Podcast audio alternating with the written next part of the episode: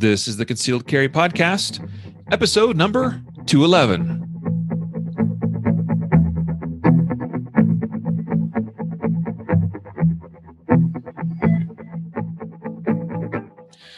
And welcome to the Concealed Carry Podcast, part of the concealedcarry.com network. I am your host, Riley Bowman. Today, joined by Mr. Matthew Maruster. Hey, Riley, and hey, all the listeners. How y'all doing? I'm doing fantastic. I cannot complain. Got a little uh, rain and snow last night here in the Denver area, uh, but nothing we can't handle. Hopefully, things are warming up for you out out in uh, Ohio. Yeah, at least for a couple hours, and then we'll get some rain, and then we'll get some snow. I'm sure by tomorrow, and then it'll be sunny again. So we have the bipolar weather system here. Yeah. Yep. So anyway, hey, we've got a pretty awesome episode planned for you guys today. Lots of great news, uh, stories, of course. We've got several fantastic justified save stories we want to share as well. Um, today's news just previewing previewing what we've got coming up. A little bit of coverage on the March for Our Lives uh, thing that happened on Saturday over the weekend. There was Uh, a march. Was What's there some, that? There was some sort of march you mentioned. Yeah, was there a march? Uh, I don't know. a, a, a movement they claim? I don't know. Um, hang on a sec.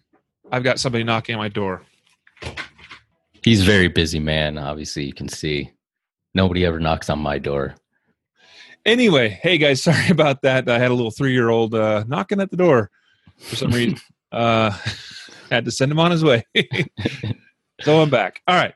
So, previewing some of our stories coming up today, we're going to talk about the March for Our Lives. We're going to talk about uh, some of the things going on in the private sector relating to gun control. A story about Citigroup that came out just a few days ago. Pretty, uh, I would say that's almost as scary as potential, you know, gun control legislation. Um, we're going to talk about, well, Remington finally now is announcing uh, s- some financial restructuring, a- aka bankruptcy. Uh, we kind of previewed that a few weeks ago, kind of gave you a heads up that that was coming. Well, that's now official, it looks like. But uh, don't miss today's Justified Save stories. Um, plus, the main story. Now, I promise you, those of you listening to the podcast, I guarantee you, I am going to get hate mail tomorrow. Uh, I'm not looking forward to it, but I just know it's going to come because we're going to open up this big old can of I don't know what to call it. It was a can of worms for sure. Um, there's a gentleman that wrote an article called "The Path Forward on Guns." We're going to talk about it. Some interesting things in there. All right. So, dare I say, dare, dare I use the word compromise, Matthew? Hmm. Yeah. That's a- always a controversial thing to bring up. right. Right. yeah, it's, it's, Right. it's it, I mean, it's it's it's a good compromise if you get what you want. It's a bad compromise if you don't. So it's all in the eye of the beholder, right? All right, guys. So today's episode is brought to you by Guardian Nation. Go check out guardiannation.com. Uh, working on getting some additional, some new uh, training videos up in the members only area. Working on uh, getting some other cool things lined up for you guys, uh, those that are already members. But if you're not already a member, go to guardiannation.com. Check it out. Today's episode also brought to you by Next Level Trainings. SIRT pocket pistols, the the little tiny micro pistol, subcompact, whatever. Uh, I, I'm just so happy that they brought that to to be you know included in their line of products. Absolutely, yeah. Uh, frankly, I think that that product is probably more useful for a lot of concealed carriers than the traditional, you know, Glock 17 size right here that I have. You know, this is the full size one. I don't have yet the pocket pistol one personally. I, I do get some time on it. Jacob's got one. I, I do need to get one. Uh, just haven't gotten that order placed yet. I've had other things that I needed to put my money towards. So anyway, I'll get one of those picked up here pretty quick, I imagine. So, SIRT, pocket pistol, go check it out. We're big fans. Dry fire practice is really good to do. Okay. We've been doing this segment recently. Uh, hope that Andrew will continue to to do this for us because we enjoy having it, and it's been a popular segment on the podcast. And that is this uh, case of the week segment that he does for us. And so I'm getting it ready to launch here. So it is time for case of the week. What do we got from Andrew Branca this week? I don't know. Let's listen in. Thanks, Concealed Carry Podcast, for having me back on for another Law of Self Defense Case of the Week. I'm attorney Andrew Branca for lawofselfdefense.com. This case of the week is provided for educational purposes only. If you are in need of legal advice, you must consult with an attorney in the relevant jurisdiction. This week's case of the week is Commonwealth v. Storms in a March 13th, 2018 decision out of the Pennsylvania Superior Court which is Pennsylvania's mid level appellate court, so between their trial court and their Supreme Court.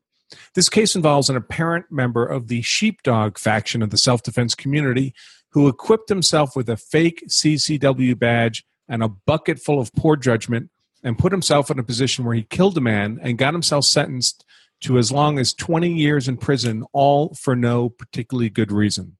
This case involves the appellant Mark Storms, who, while attending a Sunday church service with his wife and young son, would end up shooting and killing the decedent, Robert Braxton.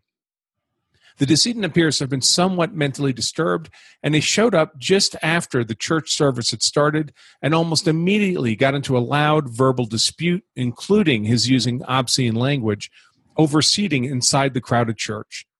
Church ushers tried to calm him down, but an associate pastor noticed this only seemed to be making the decedent more agitated, so he had the ushers back away and directed someone to call the police.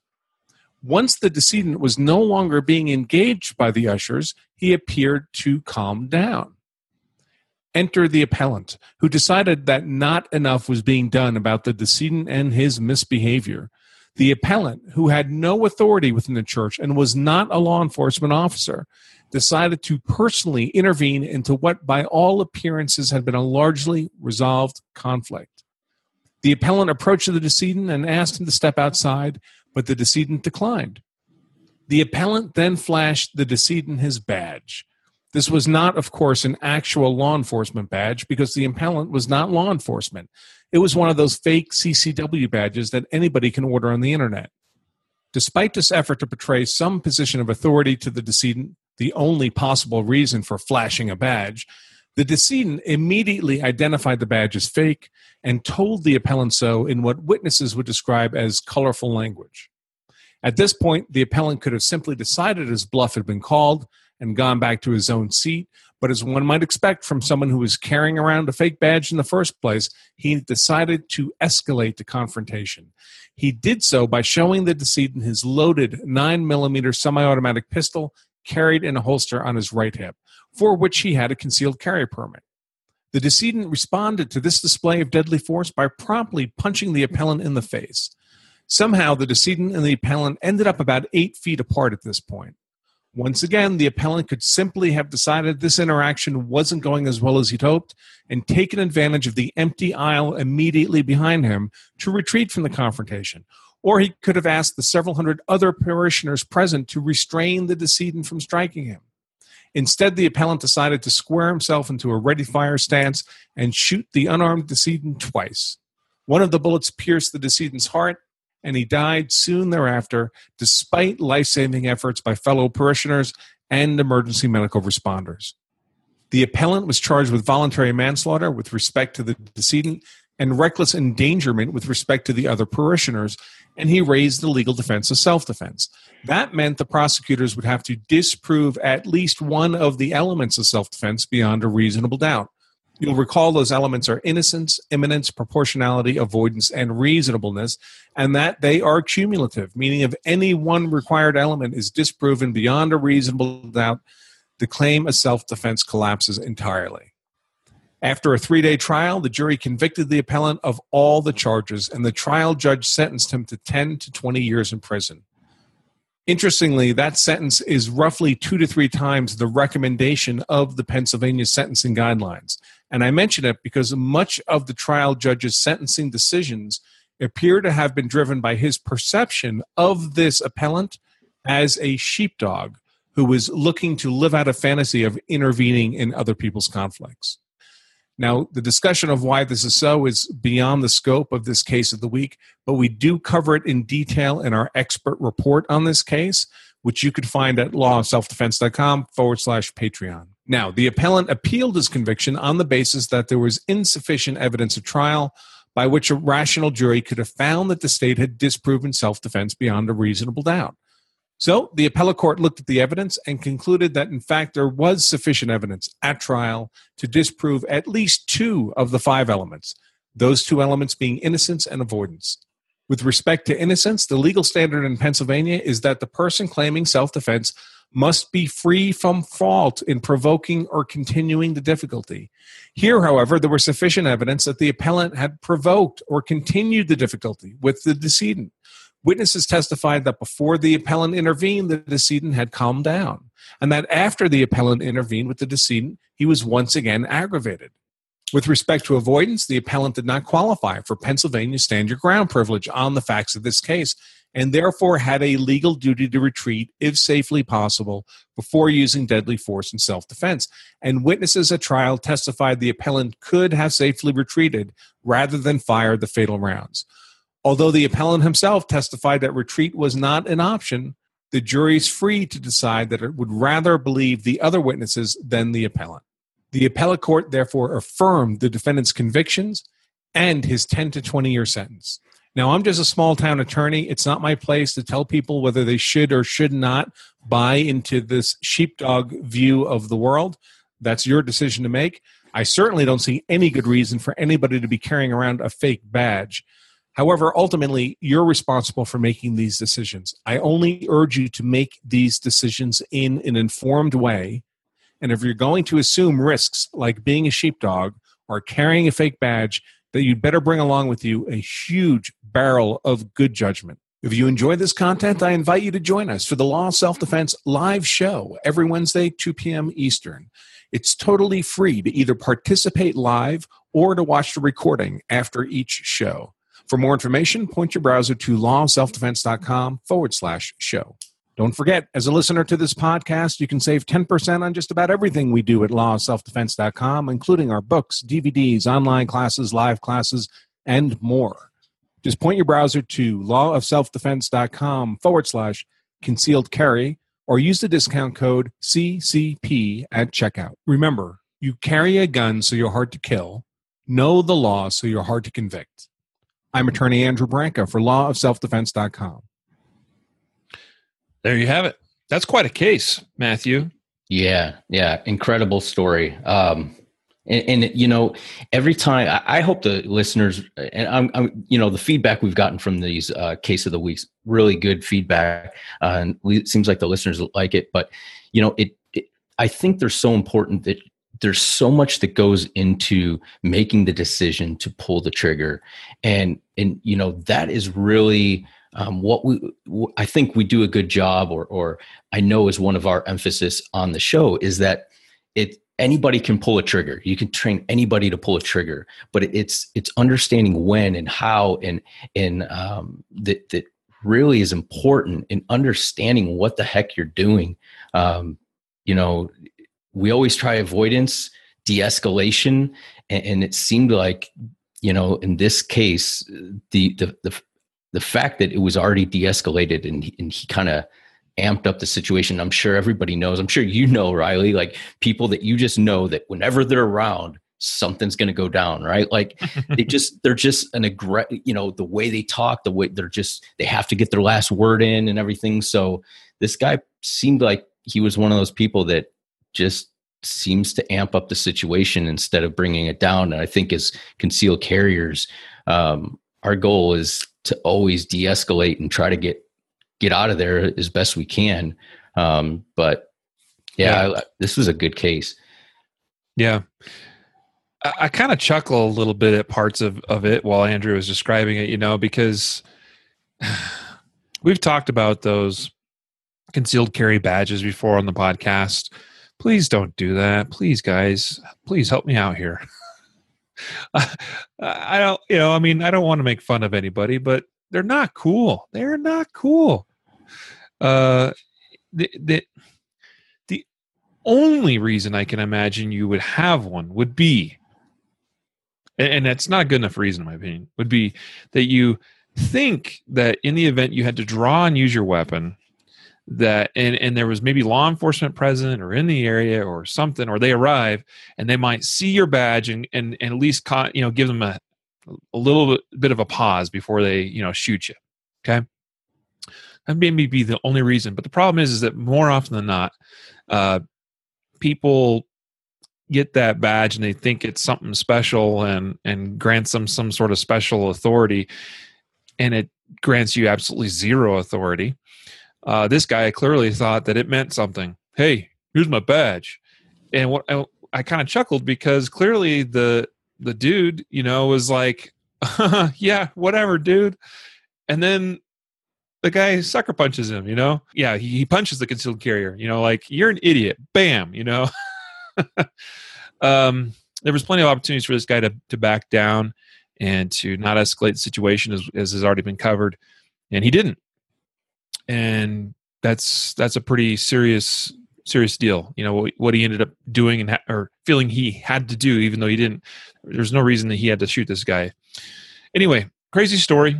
Let's now jump into the news. First story coming up from townhall.com this story is titled Surprise, Surprise March for Our Lives once again shows why the left can't be trusted on gun control.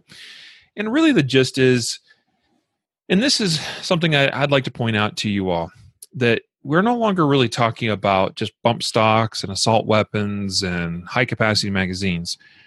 We're talking about the all out confiscation and outlawing of guns, period. And this Delaney Tarr you see pictured here, she's a female student there at uh, Marjory Stoneman Douglas High School, was present during the shooting, and she's become one of you know one of these additional faces, uh, spokes you know people for this move so-called movement. And she says right here, this is a text, a copy of her uh, a speech that she gave. All right, and she says very clearly right here there are so many very so very many things so many steps to take like right now sign our petition it takes two seconds and it matters we will take the big and we will take the small but we will keep fighting. When they give us that inch that bump stock ban we will take a mile. We are not here for breadcrumbs. We are here for real change. We are here to lead. Sounds familiar. Give an inch and they will take a mile.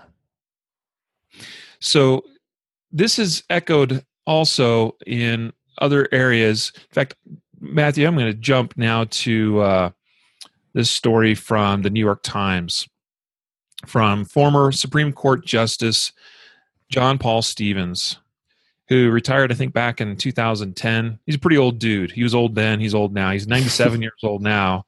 So he was like 89 90 years old whatever when he retired when he finally decided to do that. Thank goodness. Uh, although i mean I'm, I'm not sure that was it elena kagan that no it was sotomayor i think that replaced uh, stevens. Not sure that she's a whole lot better where it comes to the second yeah. amendment but still uh, john paul stevens is very openly against the second amendment and he wrote this op-ed uh, just uh, to actually this came out this morning repeal the Second Amendment, he says.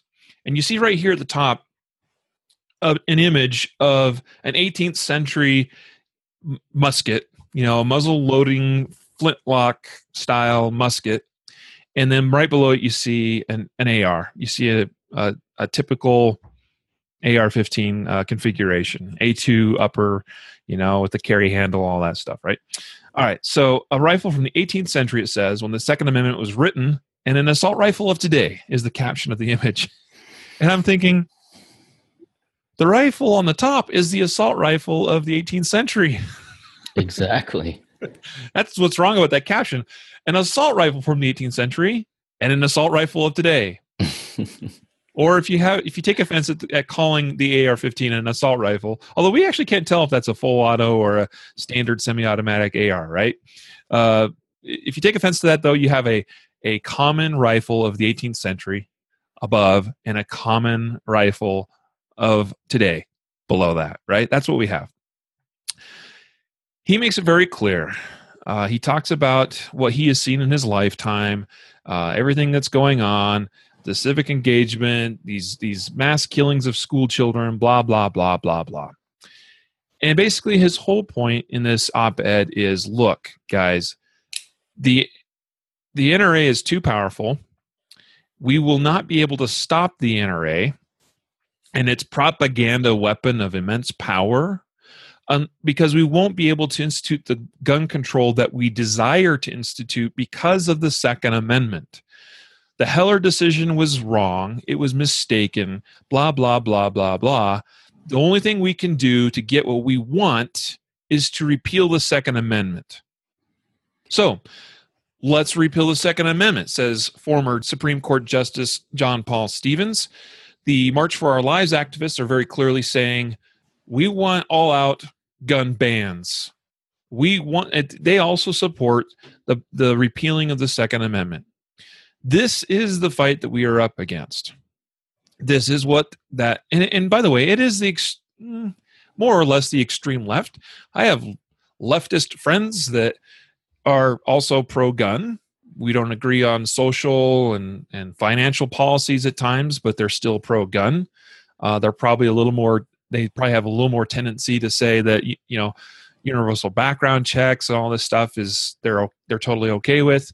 They're probably some of them are probably okay with banning AR-15s uh, as long as we don't ban anything else.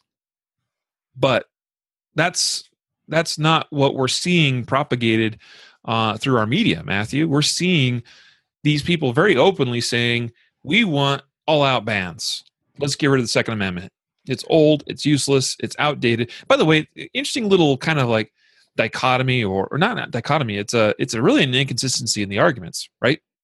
Because on one hand, you have people that say the Second Amendment means one thing, and to them it means that it does not protect the right for an individual to possess a weapon or the right to possess an AR 15. But then on the other hand, they're admitting that we have to repeal the Second Amendment to be able to ban those things.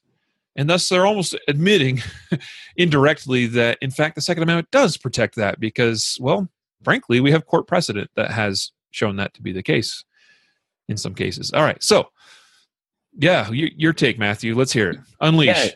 Yeah, yeah, real quick. I mean, you hit everything, but um, a couple things, you know, that I that I notice, and and so obviously for those that you know might not understand how the Supreme Court works. You know, um, you know, it's the highest court in the land. They they are not supposed to be making law. They they interpret cases that are put in front of them and see, you know, is this does this jive with what the what uh, what the Constitution says, right?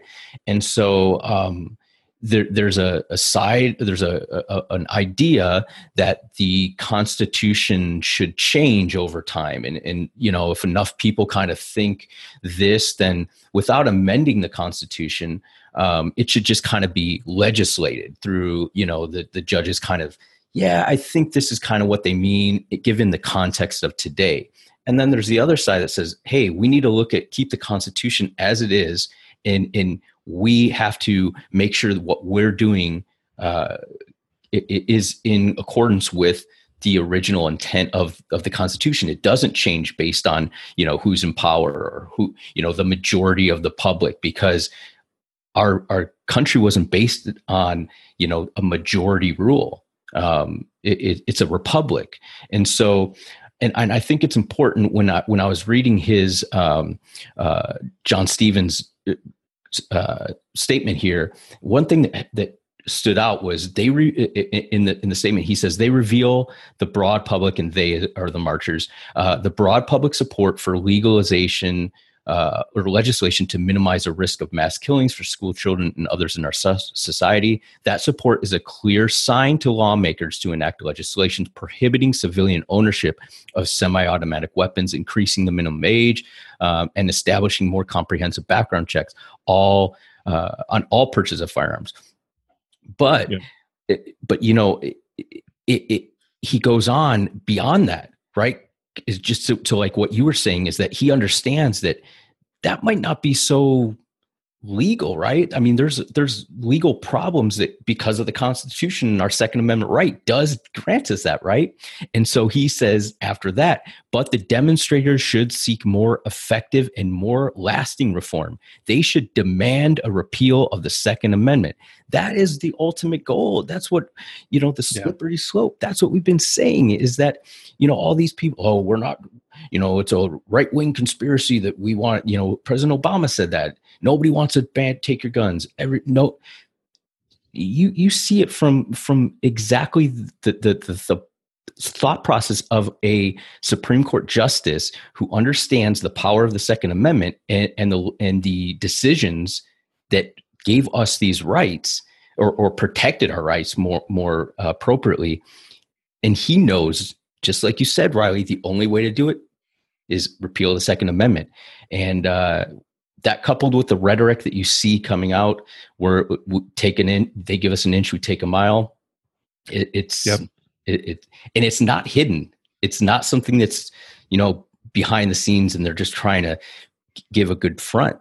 This is out in the open. This is what they want to do. So, yep, you got it. So at least it's out in the open now. Yeah. You know, you know, it's clear. I mean, you got a, you got a bunch of these kids that they're just kids, right? They don't even know who they themselves are as people yet. And yet they think they can dictate and preach to us about gun policy. And what you've seen from several of these students, including David Hogg, is a lot of inconsistencies in their arguments and not understanding how the how the Constitution works. That's a that's a good start. You know, like this whole clear backpacks thing. You know, the, the school district has said, hey, we're going to I think the school district is talking about providing, paying for these clear backpacks, so it's not an impact on the students and their families financially. And you are required to come to school with these clear backpacks as an element of school security, which, by the way, is about the dumbest thing I've ever heard of. and they jump on board with you know all these kids that are in the pro gun control side of things, you know, that are part of this March for Our Lives group, are like, how dare you trample on our constitutional rights by violating our right to privacy by making us carry these clear plastic backpacks, which is stupid. I agree to begin with, but they don't see the irony in that uh, when they're talking about taking away the rights from 300 plus million Americans, you know, where it comes to the Second Amendment. Um, just checking. I'm following along with the uh, with the comments here, and obviously Adrian. I mean, sorry that you think I'm a gun nut. I I, I don't know what that term means. Or he says we gun nuts are funny. We clearly have a troll in the comment section on Facebook. Fake news. He, he calls bull. He says we gun nuts are funny because uh, he says nobody's looking at taking away our guns. Now, Adrian, you might be part of that crowd that I just I just talked about this. So clearly, Adrian just jumped in and is immediately making assumptions about who we are, what we're talking about most most of Americans, in my opinion, don't necessarily believe in taking away all of our guns. Most people on the left, I don't think necessarily believe that either. But there is a contingent, and probably a far left contingent. But as I have already touched on, these March for Our Lives kids on their on their website, in their platform, in the speeches that were given on Saturday, they admitted that that's essentially what they want. Look at the signs that people were holding at that protest. They want an all-out gun ban. Many of them do. Now, not all of them do. Okay. And then we just touched on that story from John Paul Stevens, former Supreme Court uh, Justice Stevens, that wrote an op ed in the New York Times today that says, let's repeal the Second Amendment. What? that's not fake news, bro. That's on New York Times. That's your. That's probably the news that source that I would guess you read, because there's fake news on there all the time. Apparently, I don't know. All right, so anyway, we're just going to ignore Adrian for now. Matthew chimes in, says uh, a different Matthew other than the the one that's on the podcast today, and says he loves the show. Thanks for all we do. Hey, appreciate you, Matthew. All right, so we're going to move on and let's talk now about a story, another story. And I saw this uh, on several news sources. So sorry, Adrian, it's not fake news, but a rapper who performed at March for Our Lives, and this is just irony in its most perfect sense rapper Vic Mensa, who performed at the March for Our Lives rally in Washington, D.C. on Saturday and subsequently called for an AR 15 rifle ban, pled guilty to a gun crime last year. In March of 2017, Victor Kwesi Mensa, I don't know, known professionally as Vic Mensa, was arrested during a routine traffic stop in California for having a concealed weapon in his vehicle without a permit, according to TMZ. At the time of the arrest, Mensa said he had a concealed carry permit for the weapon. However, the permit was from a state that California does not recognize. Little news tip for y'all. California recognizes almost nobody else's permits. In fact, I don't think they recognize anybody's permits. maybe Oregon's, but I don't think so. I don't think they recognize anybody's permits. So, yeah, Mensa pleaded no contest to one charge of carrying a concealed firearm in his car and in July was sentenced to two years probation. The second charge of carrying an unregistered loaded firearm was dropped. And then he just tweeted his support for banning the AR 15 rifle. He dedicated his performance at the rally to the unarmed black men and women killed by police weapons. So, probably because he had a really negative experience to trying to carry for himself for his own personal protection a, a concealed weapon while he was in California. He, he's he's angry now. So uh, we've got the a, a rapper at this movement that's against guns, and yet he's been in trouble for violating the laws, already existing laws that apparently, you know, unfortunately for him in the state of California was just simply enforced. Too bad for him. Yeah, it's kind of sad. I mean, I think maybe he should have been at a march for, you know, national reciprocity or something. That might have been would have helped him out a little bit more, but I don't know. Maybe he's had a change of heart. I I, I don't know. I, I don't really know Vic too well.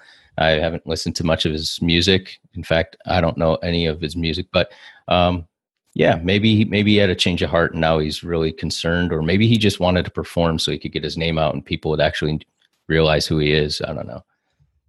Yeah. So there you go. You've got those guys going on now at these uh, events. On to a story from a blog called Sultan Knish. Where do they come up with these names? I don't know. a blog by Daniel Greenfield. And he's got this really interesting article. It's frankly an article that I could have written myself.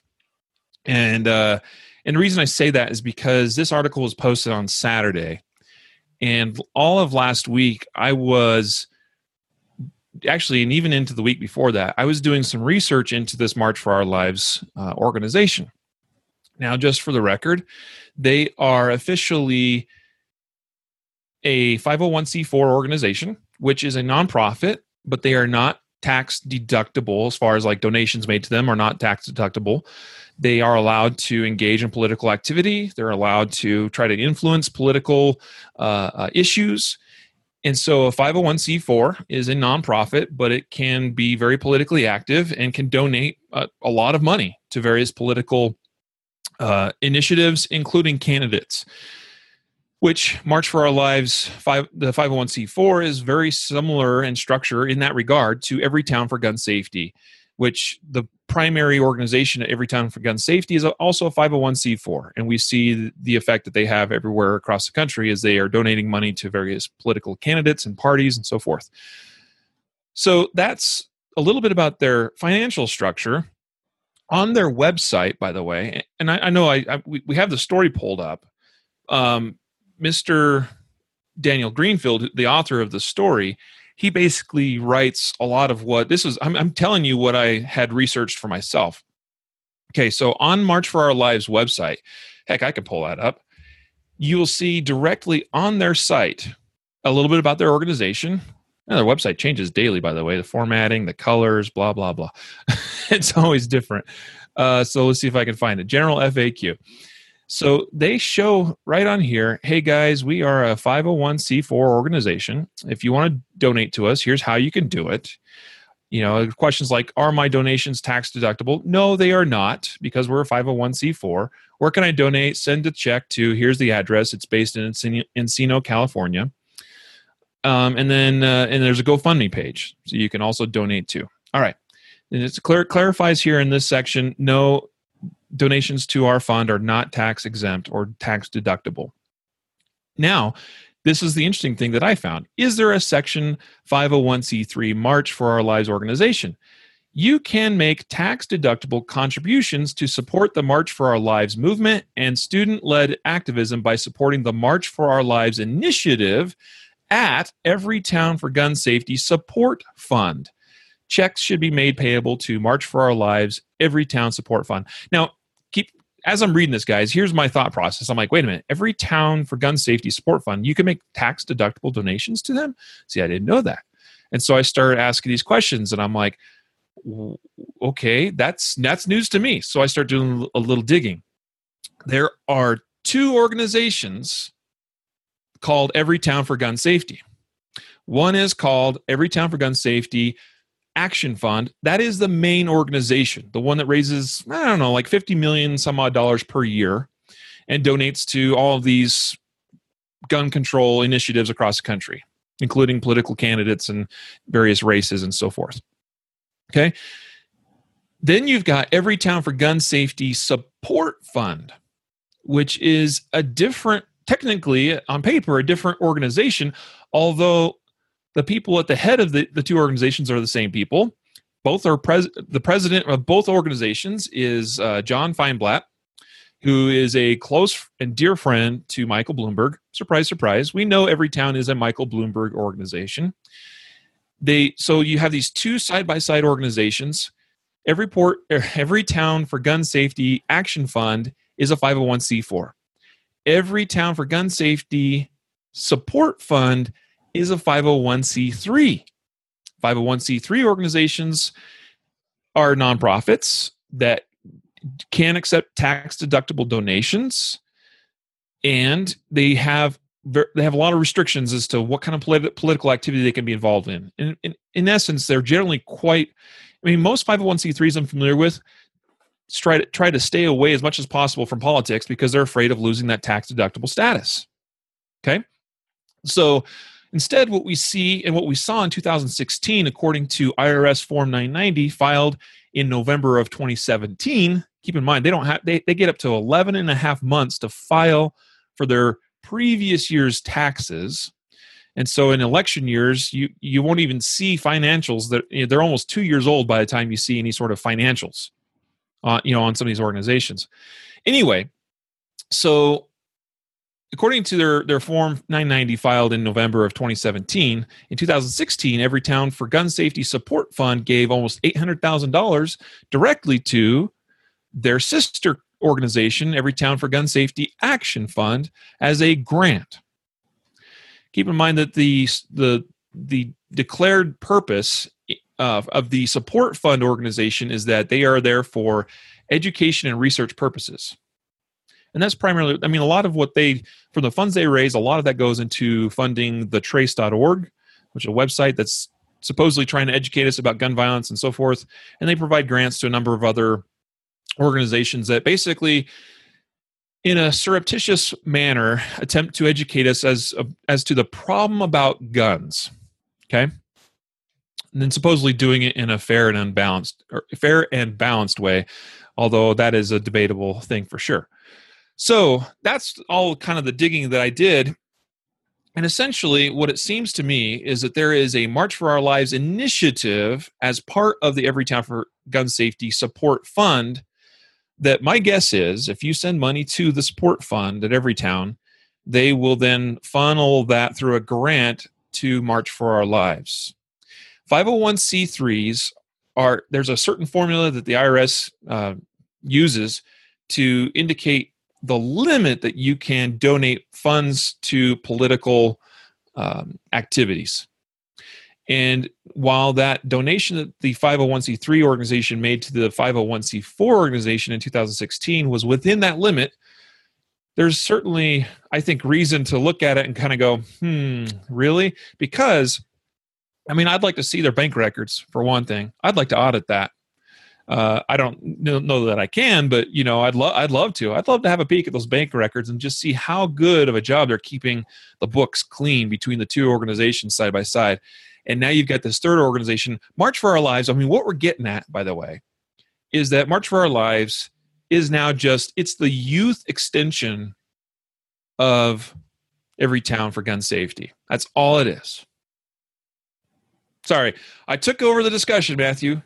No, no, I'm just listening because that's all the. Not, that's, yeah, I'm not a CPA. I, I, follow along. You know, I, I do my own taxes and stuff like that. But um, but yeah, so I, I, I totally, I totally uh, agree. And I don't know, you know, if this is unique to what they're doing. I doubt it. I'm, I'm sure other organizations do this, but it just, it seems like, you know, taking money out of one pocket and putting it in the other. And um, I think if, if, if there's a loophole, you know, that they found it and uh, that's what they're doing. So it's just, it's not, doesn't seem like it's above the board or, or, or pretty uh, being honest. So, I don't know. I'm not a CPA, but uh, I guess we'll follow along and see if anything ever comes of it.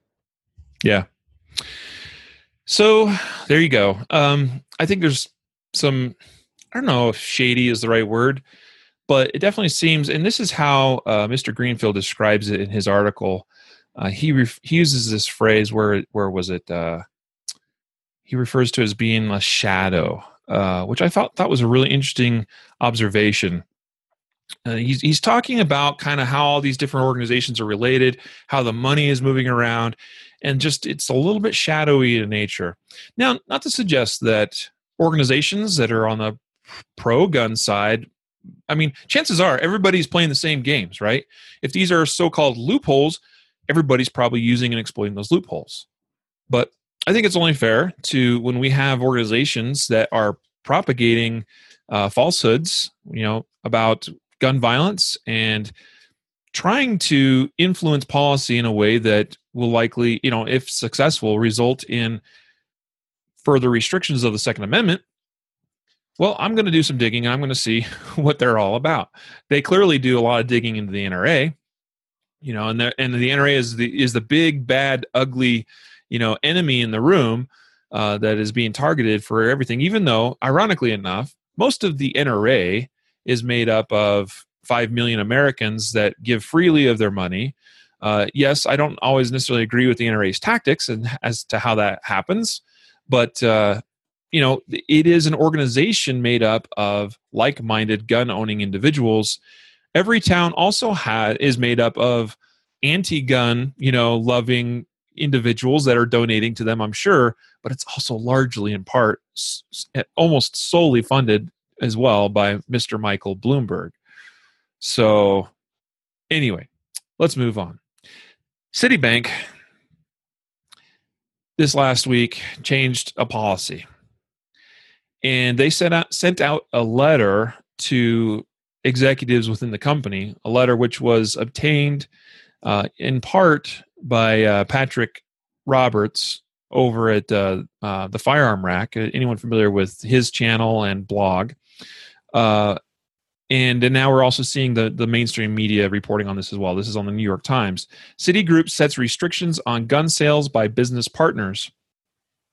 So basically, what the what the letter is saying, this came from Michael L. or Michael, yeah, Michael L. Corbat, the chief executive, and he wrote this pretty detailed letter that said, "Look, if we're not going to see legislation from our government then we as a company we, we're a big company we touch and influence a lot of different things in the world uh, and in the us we can do our best to back and support common sense measures he he uh, applauded walmart dick's sporting goods and others for some of the things that they had done uh, meaning that they had raised some of the minimum purchase purchase ages and so forth um, since the deadly school shooting in Parkland, Florida last month, renewed calls for remedies to firearms violence have led to sweeping consumer boycotts and unprecedented moves.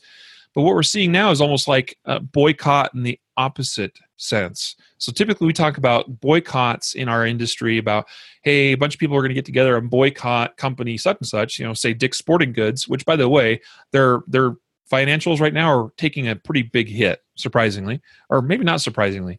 Uh, it's pretty cool. I mean, hey, you take a stance like that, especially when a lot of your customers, I mean, it's Dick's Sporting Goods. They sell hunting gear, they sell firearms products, they sell ammunition. And you take a stance like that, you're probably going to take a hit on your bottom line. Um, but basically, we're seeing like a boycott in the opposite direction. Instead of individuals, gun owners boycotting a company, we're seeing a company or a bank like Citigroup boycotting gun owners and gun related purchases. So, what their policy is is to let me see if I can find the details here. Yeah, they they, they, they, they want go ahead. They want to prohibit the sales of firearms uh, uh, to customers who have not passed background checks or who are younger than 21, and they want to bar the sale of bump stocks, high capacity magazines. It would apply to clients who offer credit cards backed by Citigroup or borrow money, use banking services, or raise capital through the company. Gotcha. Uh, Yeah, so that eh, eh, you know, so you, you want to go get a business loan, or you have you have your bank account with them, and prior to this, you know, that's how you uh, you have a gun store or, or whatnot, and now they're not going to do business with you. Um, it's you know it, the, the thing i don't mind that they if they if that's the stance they want to take that's fine um, but if if i understand correctly or if i remember correctly um, didn't citibank or citigroup get a huge taxpayer bailout for you know kind of screwing over the uh, the in that whole lending problem uh, a few years back and they ended up getting bailed out because they couldn't make the right decisions then. Um, now they're making, I think, poor decisions too um, by, you know, by targeting a specific sector. Um, you know, I'm not aware of them, um, you know, doing this with any other other uh, you know manufacturing group, but it seems it seems. Um, no, like I said, I, I don't have a problem with them doing it on face value or their right to do it but I think it's I think it's bad, especially since they took taxpayer bailout money, and uh, I, I, think that's it's just wrong. I, you, are hurting a lot of people um, that have businesses um, that may you know their paycheck they take care of their family with that paycheck or you know those businesses uh, employ hundreds of people so and, for what for what good if, if they if that really helped you know yeah. um, i could understand but I, I, I you know, it's we know it's not going to help. So, so basically, we have Citigroup trying to make it difficult to do business in the gun industry. Meanwhile, NRA PAC donations more than tripled in February. So, no surprise there. Moving on. Remington, one of America's oldest firearm makers, files for bankruptcy protection. Not shocking. Not we've shocking at all. Yeah, we've been covering this for months now. Yep and you can go back. I don't remember exactly what episode, but I know we've talked about Remington at least two times as to why you know why we think that they're struggling financially. Uh, so I'm not going to go into that anymore. No need to. Just letting you guys know that uh, I mean they are super big time in debt. They've made some stupid decisions, in my opinion, and they are now paying the price. So they have now filed for bankruptcy. So sad to see. I mean, I hate to see companies in, in this industry struggle, you know, like that. But when you make stupid decisions, you you own it. Okay. Now, this was an interesting article here on governing.com. Which states are most dependent on the gun industry? And I, I thought this was appropriate because we're talking about Remington, you know, that maybe is is having some struggles. And I know some other businesses as well are having some struggles more more likely dealing you know or to do with the so-called trump slump um, but uh, which states are most dependent on the gun industry? This says, and it writes here: hundreds of thousands of protesters marched this weekend. Okay, we know that. Uh, they want stricter gun control regulations. Such restrictions would affect different states in different ways. Idaho is the state that's most dependent on the gun industry, according to a new report. I thought that was interesting. I mean, I knew Idaho would be up there pretty high, but honestly, Utah has got a, a substantial firearms related you know industry within within Utah. Wyoming now, and Wyoming's making uh, big big strides. You know, uh, progress uh, to be becoming a lot more supported by the gun industry. Uh, they just brought uh, Weatherby to uh, Sheridan, Wyoming, as basically its headquarters now. So that's pretty cool. So Idaho, it says, is the most dependent state on the gun industry. The economies of four other western states, Montana, Alaska, South Dakota, and Wyoming are also dependent on guns more so than other places. Uh, so this report was released last week from the personal finance website Wallet Hub, measuring the economic impact of the gun industry on each of the 50 states. There's a nice little uh, chart or graph, or really a map here that kind of shows, you know, the darker blues or whatever, the the, the more sort of strange kind of teal color, whatever. Uh, Tiffany blue. I don't know. So the darker it is, the more the, that state is supported by the gun industry. So we do see some states like New Jersey, this is 49th, you know, Maryland 50th. We see, you know, very little in the way of gun industry in those states. New York has a, a number of pretty high profile gun companies that are based there. But keep in mind that New York has a substantial industry uh, you know, in a lot of ways, and they have New York City. So we're we're likely we're we're measuring the impact of gun industry in terms of dollars for a particular state. Well, it probably even though there's a number of like Kimber, for instance, is in New York. Uh, even though there's a number of pretty cool, big, you know, respectable gun businesses in New York, uh, as for for or as compared to their overall dollars uh, in their industry in their economy, uh, it's still very very small uh, drop in the bucket. Illinois is kind of the same way too. I mean, there's a number of uh, firearm manufacturers in Illinois. So anyway, interesting little chart. You can hover over each of these and see how these different states rank. We've got Idaho, we've got Montana is number two, Wyoming's number five, Utah. Like I said, it's kind of surprising. It's ranked number 17. I would have thought it would be higher. Um, Arizona 19, Kansas number 8, South Dakota 4, North Dakota number 10. Just to give you kind of an idea, of some of the southern states are a lot of those are ranking like in the teens. So, yeah, if we see some significant changes to gun policy, particularly, I mean, imagine we're talking specifically in a lot of ways about a an outright bump stock ban. And there's at least two companies that would pretty much immediately go out of business if that was you know officially enacted you know nationwide uh, we've already seen gun gun stock or bump stock bans in florida um, in a few other places i don't know has it actually gotten passed in some of the other states yet i know they're talking about a number of states florida i know is for sure has outlawed it denver colorado yeah. just the city of denver outlawed it here but yeah. uh yeah, I yeah. don't think any other states have gone through with it yet. There's been some small city stuff, and obviously everything's proposed, but I don't know if outside of Florida if anything's actually taken effect. Yeah. Yep. All right. Let's now move on to an article that I've been kind of excited to get to because it's just interesting and it's different than some of the other things we've been talking about. So we've been talking about for a while, guys, about this March for Our Lives organization what they stand for. We've been talking about Justice, former Justice Stevens wanting to repeal the Second Amendment. We we obviously are aware that there's this big gun related debate in our country. Okay. And this article I initially saw on Gun Culture 2.0, uh, the, the blog that David Yamane, I don't know if anybody's familiar with. I follow this a little bit. This is a really interesting article, and it's actually not so much his article. He actually reposted an article that was originally written by this guy, Kareem Shaya, or Shaya, I guess Shaya, I don't know. And this guy has created this website called the Path Forward on Guns.com. And this is what he writes Gun nuts and gun controllers, stop banging your head against the wall. It's time to get results. The gun debate 5% gun nuts, 5% gun controllers, and 300 million people who just want to move forward. But we can't move forward, really can't. Metaphysically can't, unstoppable force versus immovable object can't. We're stuck, and that's that.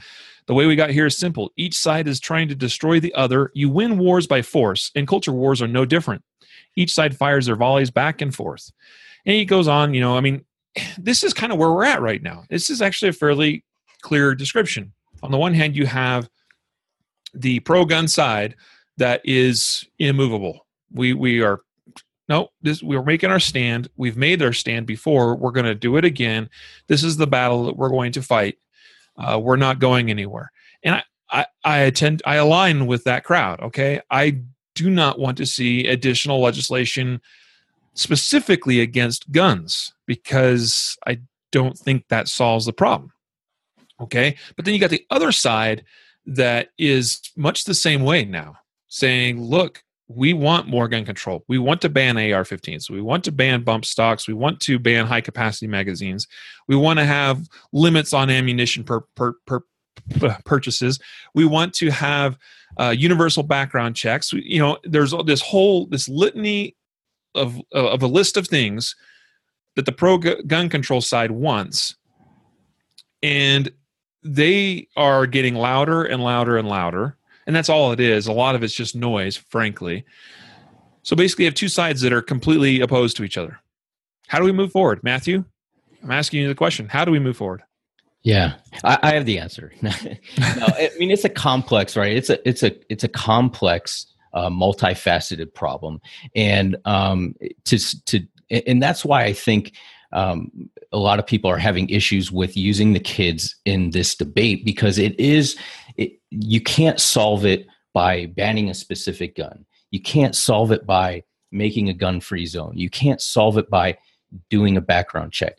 Um, it, it's it, you know it's going to take multiple um, people coming from different fields to actually understand hey this is this is what's going to be the negative outcome of doing this right? It, the legislation or, or um, congress is really great at passing laws without understanding what the long-term effect is going to be right? Right.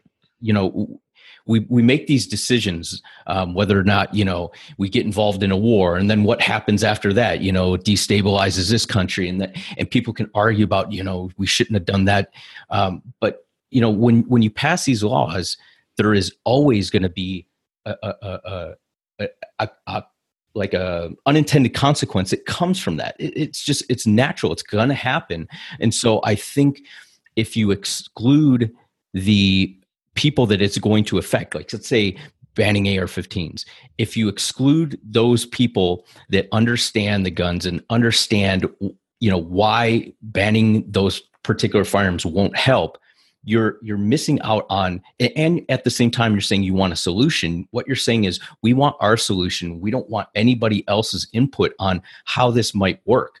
And um and so this article is really good because it doesn't take a left versus right you know approach. It really just says hey these are some things that I think both people could, both sides could compromise on, um, without doing the old, you know, um, I'll give you half of what you want, you know, um, type thing, and that's a compromise. I get all of what I want, you get half of what you want, type thing. And and so, um, you know, to be a true compromise, you have to be willing to give up something to get something. That's a true compromise. And a true, you know, a compromise is not well. I want to do X, Y, and Z, but I'll only do X as a compromise.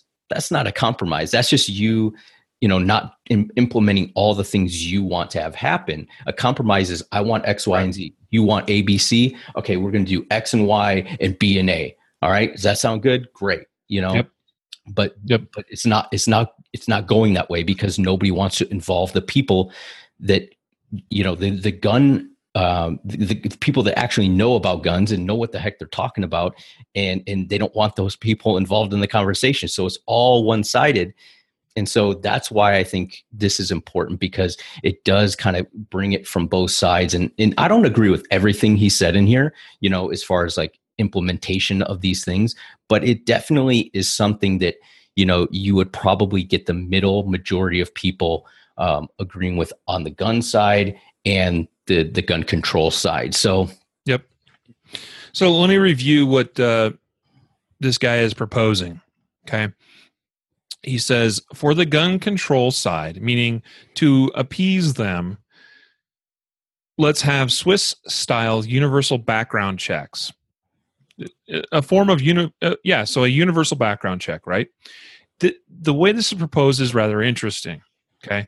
Because it's not really done necessarily at the dealer level or even at a governmental level necessarily. I mean, yes, it's using a governmental system, but basically it's proposing we use the NICS system, okay? And that basically any gun buyer can use it or seller for that matter. Any gun buyer can log into the NICS background check system and enter their personal information. The system gives them an ID number that expires in one week. The buyer can then buy firearms from any legal seller. They have to meet face to face, and the buyer shows the ID number. The seller checks that number in the NICS system, and the system returns just one word approved or denied. In the former case, the seller then confirms the buyer's identity using a government issued ID and they can proceed with the sale. The system doesn't collect any information at all on the items being sold, transferred, type, make, model, quantity, etc. Its only job is to run a comprehensive check on whether the buyer is legally allowed to purchase firearms. After one week, when the one time use ID number expires, the system does not retain any records. That information, by the way, is already archived for 20 years on the Form 4473 for all gun shop sales, and that would stay the same. The system collects no information about the seller as it's, as it's designed to work perfectly without knowing the seller's identity. Transfers between family members are exempt. Non commercial firearm loans of up to 14 days are also exempt. This is just to accommodate a situation where, say, two people are on a backcountry hunting trip and one needs to lend the other a gun during the trip. They need some way to do that without committing a felony. That's pretty well reasoned, I'd have to say. Okay, yeah. extreme risk protection orders. Sorry, I'm going to move on. Uh, I have a hard stop at one o'clock, and I'm I don't think we're oh this is going to be tight. Okay, so extreme risk protection orders. You're basically saying we should have we should go ahead and allow the you know have these. All right, uh, we should have some very clear rules as to how they're done and how they're handled. Um, suggestions such as to make sure that a full hearing can be held within 72 hours the order should automatically elapse after a defined period of time et cetera et cetera meaning that any surrender of firearms based on on an ERPO should be temporary uh, unless there's really good, you know, unless we go through the correct due process channels and, uh, eh, you know, that we normally probably would otherwise. But it gives the way for law enforcement to stop shooter shootings like the Parkland shooting, you know, where this guy had police called on him so many times. All right. Also, I know a little bit controversial for some gun owners, including even for myself. Um, but not totally out of the realm of possibilities, perhaps. Okay. Classify bump stocks as machine guns. Okay. So outlaw bump stocks. I don't like it, but could be worse things, I suppose. For the gun rights side, so guys, unless, unless you think that it's only about giving into the gun control side, listen to this. Put silencers in the same legal category as handguns, not grenade launchers. So, in other words, remove silencers from the Title II uh, firearm classification, make them a Title One firearm, just like a handgun. Uh, background check: you can purchase a silencer, no wait, no tax stamps, etc., etc. Repeal Depression era barrel length laws. This is this is reasonable right here, guys. He goes into why we have the law the way we do, uh, the the National Firearms Act, and that it's stupid and pointless, and so we should get rid of this idea of short barreled rifles and then have basically national reciprocity, concealed carry permit reciprocity from you know through all 50 states. So that is a proposal, and he says we should also have uh, we should make some some steps in the direction of having the media play a part of this, as far as they should stop reporting about mass shootings the way they currently do, because it becomes a contagion. It encourages other copycat uh, shooters and and I think there is something to be said to that there that you do see kind of these clusters of shootings from time to time, and there's evidence that supports that. So, and then he says, guys, contact the lobbying groups. He, he's saying contact the NRA, contact Everytown, contact everybody, and get them on board with something like this because there's something here for everybody. I know this is going to be controversial. What are your guys' thoughts? Yeah, I don't want to. I don't want to influence every, anybody and put my thoughts in there. But I, I'd be will. I'd love to hear, you know, in the comments or send emails to the to the podcast because, uh, you know, there are some things that trouble me. You know, um, but I think all in all, if you're looking for a true compromise, if you know, if you're not hardline one side or the other, and you're looking for a true compromise, um, common sense, if you will those are those are things that I think a lot of people could get behind. Um, so, yeah. yeah. Yeah, and Stanley comments, but the media won't stop with the way they are doing so because ratings. Uh, so, yeah, that that's a tough one. I agree. Um, but it there's something to be said there. So, like we know that in this current gun control or gun rights debate, we've got we got the two sides. We got the pro gun side, we've got the gun control side, and we've got media is also kind of playing. I mean, it's not you know many of you probably look at the media and say well the media kind of takes the anti-gun side in a lot of ways they perhaps do uh, depending on the, which media channel you're looking at specifically uh, frankly this podcast is a form of media so you know you know where we stand on things but as media we can play a role as far as how to be responsible uh, journalists and and TV show hosts and so forth, right? So hopefully, I mean, I don't know, interesting ideas here. Uh, definitely, yes, as Matthew suggested, I'd be curious whether you guys can get on board with something like this. If this was the proposition, if it was, look, we'll have a very Um, I'd say favorable universal. I mean, like usually when we think about universal background checks, it's it's pretty icky, you know. And it, you know, many the the argument against is, well, it could lead to gun confiscation down the road. You know, there could be some sort of registration that is kept, some sort of form of records to where the government might use that against us, and so don't like universal background checks. But the way that system was described, hmm, kind of interesting, right? Yeah, so, as long that that like what you're saying is that's the point where I think is is the devil is in the details because yep. if can't secure that system and if you can't ensure that at no point not just now and not just you know it doesn't expire in 10 years and then the government can start collecting if you can say if, if they put in the bill yeah this is the system we're going to go with and we are going to in perpetuity no records will ever be recorded. Um, we will secure it. You know, uh, that that would make a big difference in saying, "Hey, we're just going to have this system," because uh, that's the abusive thing that that people are worried about. Yeah. Good stuff. I mean, good stuff as far as like this is really thought provoking stuff, I think. You know, so guys, uh, email us at podcast at concealedcarry.com with your thoughts uh, Jorge here or George, I don't know which pronunciation you prefer. Uh, he he actually just wrote a really nice long comment here that I, if it wasn't quite so long, George or Jorge, I would probably read it on air. Uh, but uh, unfortunately, due to time, I got to move on. Uh, but send us your guys' thoughts. Uh, feel free to comment. I, I, will record comments that are made in today's Facebook Live and take note of this stuff. I obviously pay. I always pay attention to the emails that come into podcast at concealedcarry.com. Uh, I respond to many of you through that all the time, you know, personally. Um, I'd love to know your thoughts. Is this something you can get on board with?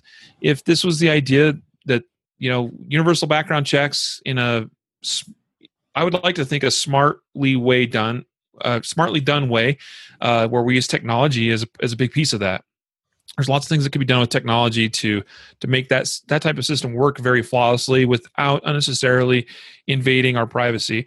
Um, you know, give up the uh, bump stocks. Okay, I know controversial. We've talked about it plenty of times on the podcast. Made it clear that we're not pro banning bump stocks, even though I don't necessarily care about bump stocks. I don't own a bump stock. Don't really need a bump stock but I'm not crazy about banning them. I, I think that's dumb. And then also giving them the extreme risk protection orders. And in exchange, silencers are basically made very easily to you know purchased, and we get uh, short barreled rifles and other provisions of the National Firearms Act. Just old. I mean, you want to talk about like old, outdated laws, Matthew? I mean, we we talk about the Second Amendment sometimes. The anti anti gun crowd says, "Hey, the Second Amendment is old and outdated and doesn't make sense anymore for the t- the day and times that we live in. Well, the National Firearms Act is stupid and old and outdated, and a lot of things in that don't make any sense at all. And then national reciprocity. So give up those those three things I mentioned and gain some pretty big, big, big wins.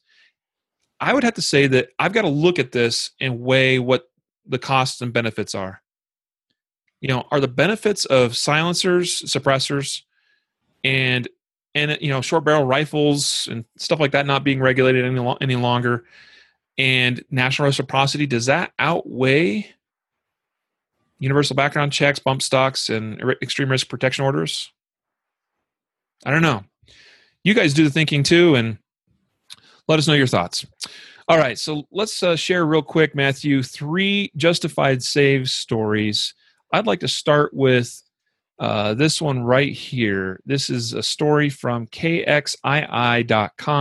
Elderly Grayson County homeowner shoots man during alleged break in. Grayson County, Texas. A man is in the hospital after authorities said he broke into a Grayson County home and was shot by the owner. Neighbors said the homeowner, who is elderly and bedridden, told them the intruder worked on his yard in the past and has allegedly created problems recently. The owner told them he heard the man breaking into his home off a Farmington Road between blah blah blah. I don't need to give you all the de- details there. He saw the person, told him to leave, and he didn't. Grayson County Captain Sarah Bigham said the homeowner shot the alleged intruder, then called 911. Neighbors said the homeowner had a gun right next to his bed and shot the man in the stomach three times. The person he shot is no longer was no longer at the residence when our deputies arrived there. They later found him in a local hospital. Have no idea how he got there, but he showed up at a hospital. He's obviously going to be he's arrested and charged and all that stuff, right? So I like this story, Matthew, because you got an elderly guy who probably can't defend himself very effectively in most you know like he's not going to get into a fist fight with this guy or grappling that's not going to work out very well uh, and and this guy may have made him a target because because of him being elderly. He done he'd done some work there, was familiar with the guy, knew that he could probably take advantage of him, and there'd be nothing this guy could do. But what he didn't know is the dude had a gun. The great equalizer. That's right. Yeah, that's why I threw that that story in there. I, it, anytime elderly people um, are, are defend themselves is especially you know important or uh, noteworthy because um, there are a lot you know we saw uh, legislation that was passed right before president obama left that you know they passed it off as a mental health issue right for elderly people that um, had uh, issues you know taking care of their own finances right? So yeah. they they classified them as mental health risks and then put them in the same risk or same category as those prohibited from owning firearms because you know they're schizophrenic. And it it, it, show, it shows how like I, I, was saying with the with the laws you really have to understand what is going to what those laws are going to actually look like once they're implemented um, not just what you think in your head is going to be you know the panacea law that you pass and everybody's happy there's there are definite consequences um, and, and, you know, maybe this guy, since he's bedridden, he can't take care of his own finances. So he has somebody, a caregiver that does that. Now he falls into that category and now can't defend himself. So, um, yeah, that's why it, you know, I, I thought this was an important story. Yeah. No, I'm glad you found it. Next story WBRC.com. Woman shoots alleged would be robber. Trussville, Alabama. Trussville police are investigating an attempted robbery and shooting in the parking lot of a fast food restaurant. The incident happened at the Burger King on North Chalkville Road. Police say a lady met someone through an online marketplace and went to the restaurant to buy a cell phone. Hmm. The seller walked up to her vehicle and showed her the phone. Then a second man came up to her passenger side, opened the door, and tried to rob the woman at gunpoint, according to police. The woman had her own gun and reportedly shot the suspect in the leg. Trussville detectives are interviewing a person with a gunshot to his leg to determine if he is, in fact, a suspect. Very few details on this story, but I like this story. And I mean, you you dropped it into our, our outline for today, Matthew, and we had to cut a couple other things. But I liked this one because of the of the scenario that it presents. Right. So you got a woman meets a guy to do a deal on a phone, and she's dealing with the dude here on our driver's side. Meanwhile, out of the blue, some other you know dude comes up on the passenger side, and uh, you know like guys, I, I like the story because think through that scenario. Number one, many of you probably wouldn't put yourself in that kind of position or in, in that sort of place at that particular time, you know, doing that kind of deal or whatever it is. Now, by the way, I've done many Craigslist deals. Uh, that's probably what this was Craigslist, or it could have been Facebook Marketplace or whatever that's called. Uh, I've done that kind of stuff many times. I, I, love bargain shopping, and that's a great way to find a bargain. You know, you find that that person that's they have to have you know they have to clear out their apartment today. You know, I, I once bought a washer and dryer that way. Somebody had to move, and they were out of time, and they needed it gone today. And they're like, "Look, this stuff's worth 500 bucks but it's got to be gone today. I can sell it for 300. And it's like, oh heck yeah, you know. But the, but the thing is, you got to use you got to use your brains. You know, you got to find an appropriate place, an appropriate time, and take appropriate measures and precautions to do it safely. That I, I'm not going to go into detail about everything that I do or have done. Um, there's a lot of vetting, by the way, you can do via phone or text or email, because I get I get vibes, Matthew, sometimes the way that people talk, the way they use words and language. I go, hmm, something is a little off with this person, right? Stuff it's it's little little things. I've I've I've put the kibosh on a bunch of deals in the past because of various communication you know type related things as as we were working on setting up a deal.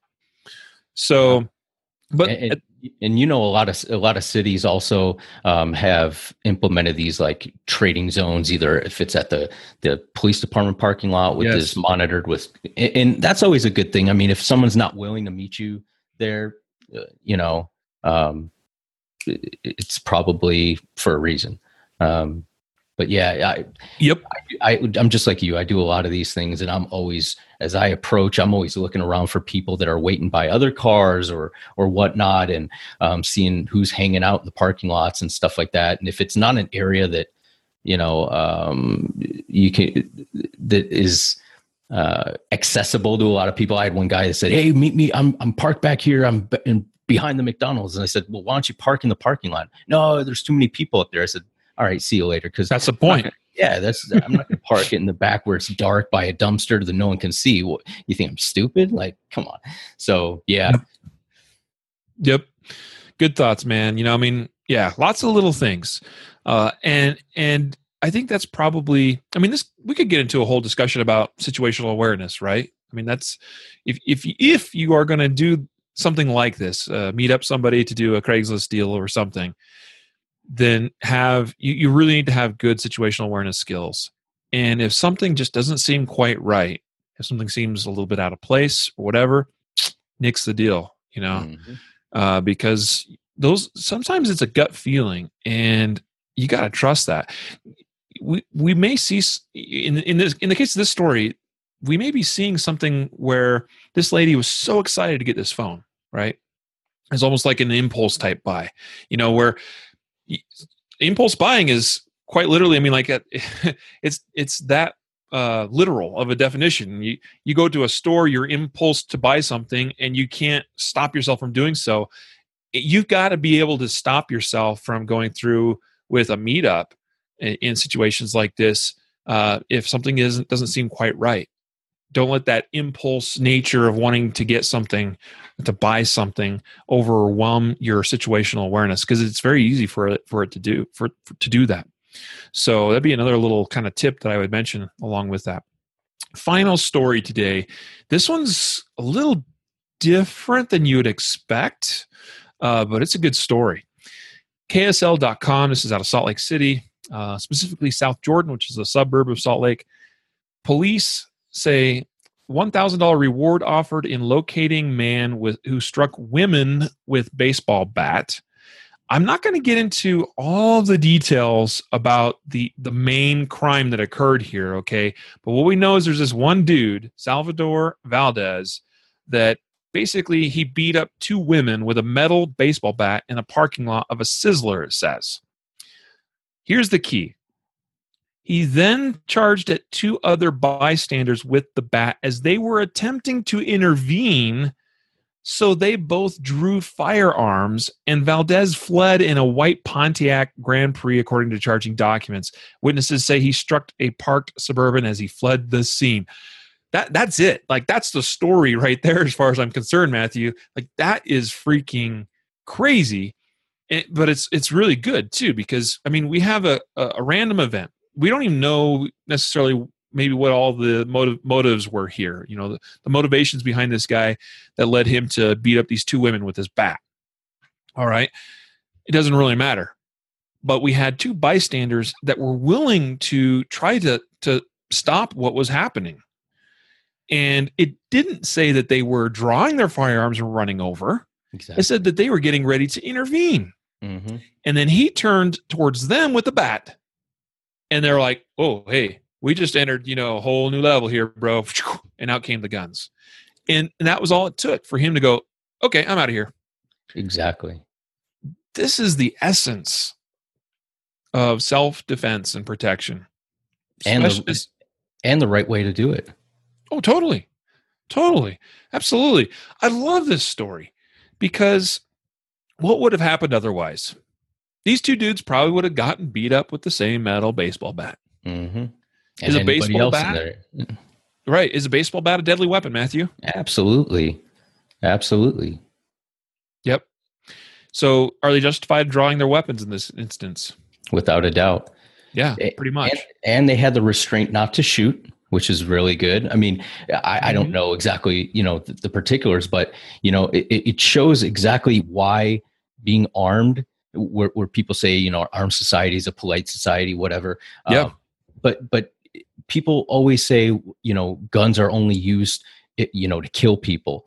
But if you look at it, there are a lot of situations like this where just having the firearm you know and, and i'm not saying use the firearm as as a you know a scare tactic but w- there are plenty of times where just Right. brandishing the firearm uh you know stops stops the assault. So in this in this case you know like you said it's so important that they went over to intervene like hey dude we don't know what's going on here but you're hitting somebody with a baseball bat. We're going to stop it right? And they didn't go guns ablazing. They went over there. They didn't pull out a badge like in the in the uh, andrew branca case right? They didn't they weren't you know ego filled like i needed you know use my gun. They go over there they're going to try to stop it. And this guy the maniac turns is going to hit them with a bat. And he's like okay now game's on dude and Yep. they had the restraint not to shoot him so uh, you know i i i think this is this is a really important lesson as far as you know how to respond if you're responding on the behalf of somebody else or intervening on somebody else's behalf but you don't really know the situation um, it, it it's up to you if you're going to make that decision to intervene Yeah. um, but yeah it's it's it's a tough call but this these guys did did a good job. Yeah, It's a great story. Uh, the picture's cool. Yeah. the guy looks really cool. So this is the essence of concealed carry in self-defense. I mean this is why we do what we do and why we're passionate about what we do because lives are impacted in a positive way by law-abiding citizens that are able to put a stop to and you know prevent bad things from happening to good people i hate when i hear language like you know good guys with a gun don't stop bad guys with a gun um, this guy didn't even have a gun, right? It doesn't. The gun's not what's important. So, I, I much prefer to say good guys stopping bad guys, and it happens every day in this country. And usually, it happens because they're able to defend themselves with a gun, and it stops all manner of of assaults and fights and killings and rapes. And I mean, you know, you you guys, uh, longtime listeners of the podcast. I mean, how many hundreds now of stories have we shared where this is the case? It it it just fires me up, Matthew. Like this is what it's all about. This is this is this is the cool you know part of our job is to see this kind of stuff in action and how it saves lives. So hence, you know, a few episodes ago we changed the name of this segment from the justified segment to our justified saves segment where people in a justified use of deadly force save themselves or others because it happens all the time and people need to know and they need they need to hear about this. This crap does not get reported. I mean yeah we we pull these stories from local news sources and that's the extent of them they get a little bit of you know they get a a quick 30 second mention on the five o'clock news in whatever local market that you're in and that's it. Everybody forgets about it and they move on to the next thing right? Or how many other incidents aren't even reported i can tell you there are many inst- instances that are not reported at all. And i know that for a fact because i've had i've known i've heard of people that went through a certain experience and i'm like oh i'm going to find that news story you know because that's a crazy story you know? And you can't find anything. So you know that kind of stuff happens and doesn't get any reporting on it. Well guys we're at the point where we've got to wrap it up for today and we thank all of you for joining us in this episode of the concealed carry podcast. Uh, probably hasn't been my finest episode. I've been really distracted today. I got a lot going on. Uh, kids are home with spring break all this craziness right? Um, anyway just a quick reminder today's episode is brought to you by guardian nation. So go check out guardiannation.com we'd appreciate your support of and, and we we just would love to see you as part of the nation. And some of you hmm hmm hmm there's opportunities to get really cool things like this that's a sweet little challenge coin we don't even advertise what this has to do you know what this what this is uh, involved uh, with the guardian nation but but the, this challenge coin that i'm holding up is something. Hmm. I just like to tease that a little bit. And also the SIRT pocket pistol. So go check that out as well. So we are going to wrap it up. Matthew, thank you for thanks for being a part of this episode again today. Absolutely. Thank you.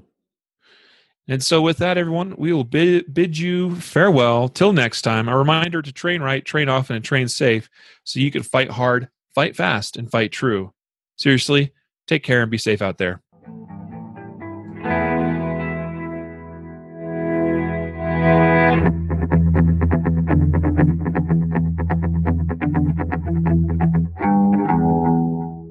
A reminder that laws vary from place to place, and we encourage listeners to seek local legal advice to understand applicable laws. The Concealed Carry Podcast, Concealed Carry Inc., ConcealedCarry.com, and their affiliates strive to share insights and stories about firearm related incidents and laws, but things could be different where you live, or laws may have changed by the time you listen to this. We cannot be held liable for your actions based on the information shared in this podcast.